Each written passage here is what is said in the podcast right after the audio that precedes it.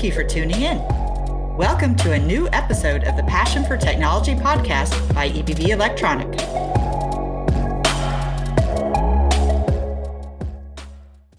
Welcome to the Passion for Technology podcast.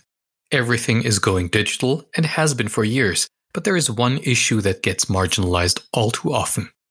Today's episode is all about analog integrated circuits. That's analog ICs for short. What do you need them for? How are they associated to digitalization? We'll be talking about these and more questions with our guests. Tarek Swebes is joining us from ST Microelectronics, where he is a technical marketing director. Hi, Tarek. Good afternoon. Milan Ivkovic is director segment in analog power at EBV Elektronik. Hi, Milan. Hello. Well, welcome to the show, Milan and Tarek. I have a couple of basic questions. Well, the first one being, what are analog ICs, Tarek? Good question. I think uh, let me start to tell you that you can find many different definitions of analog depending on who you ask. But for me, analog circuits are devices that work in a linear way and process continuous data. I don't think it will be the only answer, but what I can share additional to that is currently we have a trend to integrate more and more digital components into analog IC but we should not forget that uh, every sensing task starts with some analog measurement that can be later on encoded and displayed as a digital value. Yeah, I would uh, have to agree completely with uh, Tarek on this uh, answer. And uh, I would also add on the top of that, that for the audience who is not maybe uh, familiar with digital stuff. So uh, analog design is really the basic layer even of digital circuits. Because if you take example of simple logic inverter. We have to design it in analog way because we have to take a look at uh, continuous signals. We have to check all the design and check all the logic levels, driving cars, etc. And we have to involve all boundary cases, process parameters variations, temperature variation, and so on. And uh, when then naming just uh, examples of analog ICs, then it would be a class of devices like amplifiers, comparators, level shifters, power controllers, and similar devices. So both of you have already mentioned a couple or a number of examples actually. Could we dive a little deeper into that? What are analog semiconductors needed for? Where do they get used? Well, if I start answering, as Tarek already mentioned, wherever we have a boundary of our electronic system with the physical environment, we need analog. We need analog in signal acquisition to interface different kind of sensors that will interface physical measuring. And on the other side of the system, we need to drive actuators, whether it is a valve or a motor to be able to control some other physical stuff. So in between, there are a lot of communication interfaces there are some power controllers, power managements, communication equipment like modulation, demodulation, looking at the functionality side. But when we take a look at the application side, areas that are very intensive in analog and power devices uh, use are like industrial automation, motor drives, robotics that is very popular today, personal health devices, and so on. You already mentioned how analog is more or less the only way to go in certain areas. So how would you gauge whether analog and digital ICs are, you know, either in competition with each other or are they usually complementary to each other? Milan, what do you think? So, as we say, there are many, many ways to describe this or to divide this in different issues to be solved. But as we mentioned, anywhere where we have a contact to physical world, analog is inevitable. And on the other side, wherever we have digital signal processing, storage, then digital is something that is really in focus and let's say inevitable. And in between, we have number of functionalities where both analog or digital approach can be used. For example, on the other hand, we have to think about the overall cost of the system. So it means that we have to make some trade-offs. And also we have some examples in power conversion, like if you take just the example of PFC controller. So in some cases, it would be really nice to use uh, analog PFC controller that would take a burden of any control loop design. But on the other hand, if we have MCU in the system, we will maybe wish to design our control loop inside MCU and then add some additional features, have some flexibility or save at least some dollars at the end in the design. Tarek, would you say that analog technology is benefiting from digitalization? I mean, how's the market developing there? I think we have there a quite interesting situation. Because due to the increase of digitalization that is everywhere and demand for connectivity to transmit data, a lot of sensors are used. Let's take the industrial, one of example in the industrial world, smart factories, where it is required to sense a lot of parameters from sensors. Data, you can think such of vibration reflecting health of a machine or any current that would need to be measured in a motor control. Therefore, analog technology is indirectly benefiting from digitalization in some way. There is also the case of automotive that is very visible today with the car electrification that is requiring usage of a lot of sensors, current sensor or pump to amplify analog signal. And the market trend is to go for a higher level of integration. But at the same time, there is a certain level of simplicity and performance that we can only obtain with the usage of analog. Milan, taking a bird's eye perspective, which industries and applications are a particular focus? Yeah, so we are now always repeating and repeating IoT for sure. Definitely IoT is something that is impacting because uh, we want to have a lot of devices that are somewhere connected, that are measuring something. So here we need first analog signal acquisition and processing, whatever it is. And then we need for sure power management. And we see a trend also for a lot of devices that are lifetime battery, even no battery. So power management and consumption is a really key. We can see a lot of electrification in automotive and autonomous vehicles. So definitely a lot of potential for analog and power stuff.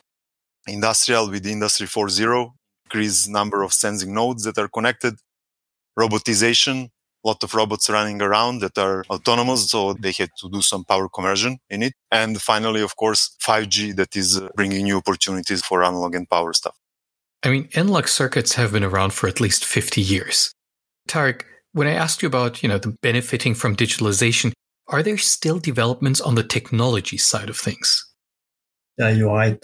I want to tell you that first, uh, we still have IC that can be considered as old because they are alive since 20 years and they will continue to be alive. This is important. They are very popular. This is what we call in ST uh, our standard product. But in addition, we have new technologies like BCD or HCMOS I don't want to uh, go too much into details, but are the technology that allow us to bring innovation through the analog. For instance, we are increasing the operating input voltage for our step-down converters, as we do for our unidirectional and bidirectional current sense, the TSC family. We are also releasing the Type-C sink controller offer. Currently, the Type-C connector is popular in a lot of devices. And these are the technologies that are helping us to go further with the analog. Milan, you mentioned electrification of mobility, IoT. Where do you see a particular potential for future development beyond that? So, when mentioning electrification, especially going to electric vehicles, power conversion is here really important topic because then a lot of power coming from internal combustion engines. Now everything is converted into converting electrical energy actually from the battery or any energy storage element to the engine. So here there are a lot of potentials and not just because of the electrical vehicle that has now electrical engine.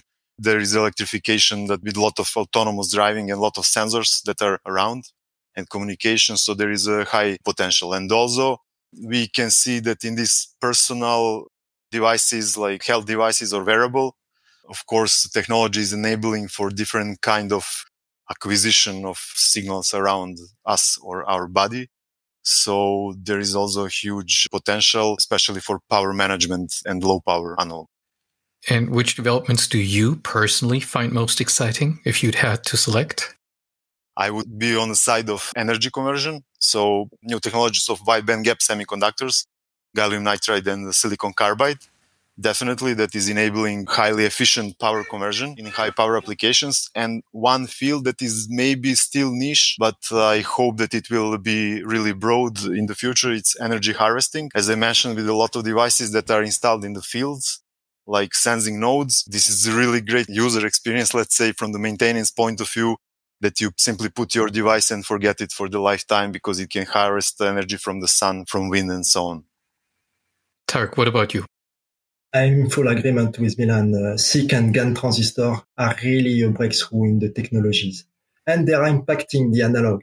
First, they are allowing us to go further in the power conversion with higher efficiency, increasing the power density.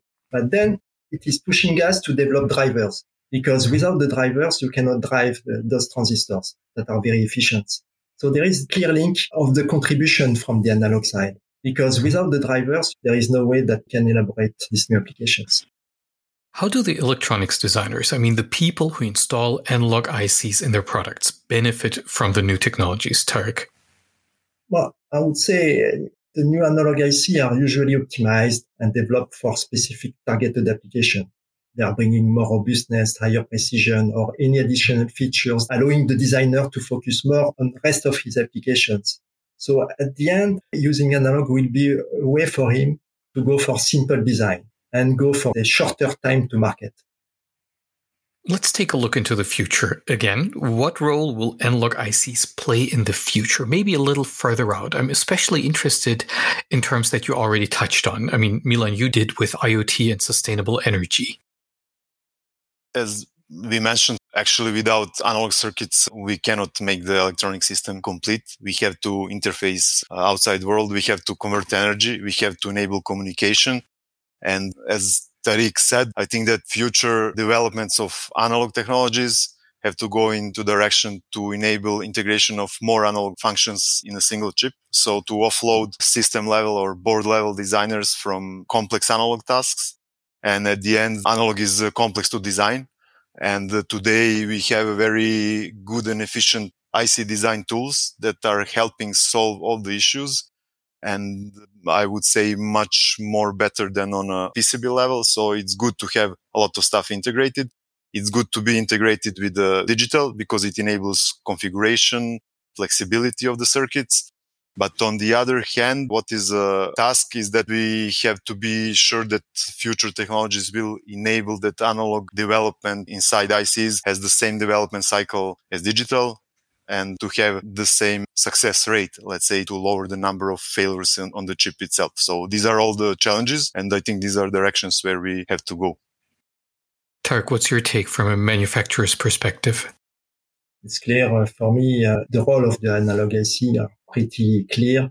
They need to sense what we have around the environment. They have as a mission to contribute to improve the efficiency, for instance, in motor control, concrete application, improve the power conversion, better answer to what we are all looking at, sustainable, to be sustainable, energy efficiency, reduce energy consumption. This is where analog will continue to play a key role in the electronic life. This is really a key uh, impact of the analog, not only in functionality, but also the role that analog is playing, analog product. I found this very interesting. Thank you both for the insights that you've shared with us today. Tarek Milan, it's become sort of a tradition with our show that at the end of each episode, we ask our guests about where the origins for your passion for technology lie. So, Tarek, I'd love to know when and how you developed your individual passion for technology. A long time ago. Long time ago, because first I believe in people, know people that are transmitting, sharing their knowledge. And at that time, you have, uh, I hope it is the case for a lot of people to have great teachers that are transmitting you, that are sharing their knowledge, explaining with the right words, motivating you to go further, to learn. And personally, I had this pleasure to have great teachers that are transmitting you this knowledge. And this was about the physics. And this is how I started going later on on material for semiconductors. And this was the starting point. And I have absolutely no regret because this is really motivating with a lot of innovation, a lot of technologies. And it's a wonderful world. We are really lucky. Milan, what about you? When did you and how did you develop your passion for technology? Yeah, so I would say long time ago, going back in primary school, like where I was really fascinated about mathematical problem solving, which was really, I can say fascination about abstract problem solving. Then it was articulated later on uh, during my electronic engineering studies, where I had opportunity to really design stuff to create something from scratch. And then this was like some kind of fascination about creation. And this allowed me to work with a lot of great people in great teams where I actually realized how we can and how we must collaborate together to achieve great things and to make great things working. And uh, lately in the maybe past few years, I'm thinking about how technology is helping us our uh, lives being better. I'm not referring to really basic daily routines like entertainment where we are buying electronic products which are becoming waste in one or two years or uh, driving electrical cars where we are uh, lowering emission here in my city, but it is actually maybe disaster or pollution in some other corner of the world. I'm talking about how technology can help our society to be better and how can we leave good heritage for future generations to come. I find it very interesting that both of you, when explaining the sources for your individual passion for technology, actually mentioned people and relationships to people and bridged, you know, your technological passion for technology to people in the real world, kind of like analog ICs probably do with the real world. Dear listeners, if you'd like to get in touch with either Tarek or Milan, feel free to reach out to them on LinkedIn. Also, there's a part of the EBV.com website that is dedicated to analog and power. We're providing links to EBV.com and ST Microelectronics in the notes to the episode. Please feel free to subscribe to our podcast, Passion for Technology, on either Spotify, Apple Podcasts, or any of the other popular podcasting platforms. Tarek, Milan, thank you for joining us today. This was very, very insightful. Thank you. Thank you.